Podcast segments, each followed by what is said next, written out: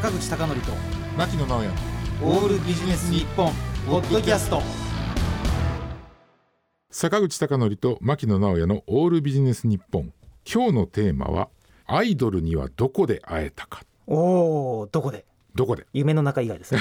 そうそうそうそう、このね、はい。新型コロナになる前っていうのは例えば AKB とかがね、うん。その会いに行けるアイドルっていうコンセプトで、あとこの番組にもゲストで来ていただいたあの町田ガールズクワイアとかっていうことの方たちと会ったりしてるとやっぱりこうすごく距離感が近いなと思ったんですよね。はいはい。でね自分のそのアイドルとかにこう夢中になってた時代にそどうだったのかなってちょっと思い返したんですけど、スーパー銭湯でねそうそう。いわゆる中年男性アイドルもいなかったわけですそうそうそう。そう。それでね、うんふと思ったのがまあこれねちょっとね東京に限定した話かもしれないけど当時ね歌番組っていうのすごいいっぱいあったわけですよ。アイドルが出たりする。はいはいはいはい。でその時に、うん。例えば月曜日はそのトップ10っていうのでね、うん。であと日曜日に「レッツゴーヤング」っていうあ NHK の番組があったりとか。はいはい。ありました。あのねこういうね、うん。公開収録の番組がすごいあったんですよ、はいであとその AKB のなんていうのかな前身ではないですけれども、あの80年代一世を風靡したあのフジテレビのあの「夕焼けにゃんにゃん」っていうのは、うん。月曜日から金曜日までそうですね富士でね。そうそうそう富士でやってたんですよね、ちなみにあれあの当時あのフジテレビっていうのが川田町にあってね、あの新宿の。はい。私学校がめっちゃ近かったんでよく行ってたんですけど、まあ、そんなことはいいですね、うん。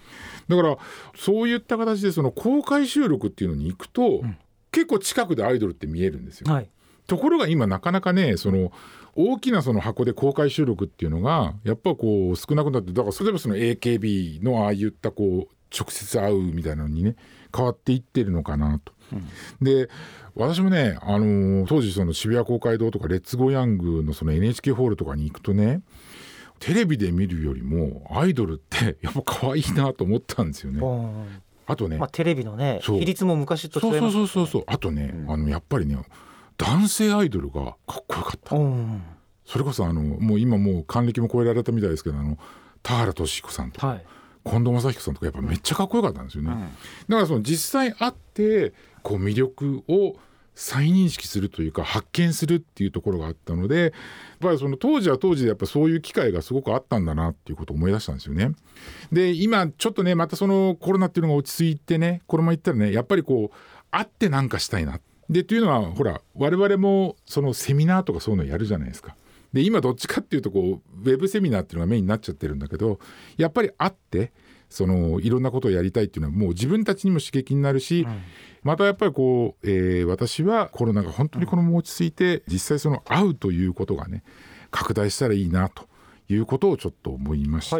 ということで今日のテーマは「アイドルにはどこで会えたか」でした。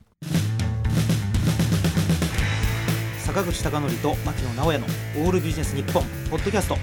今回はここまで。次回もお楽しみに。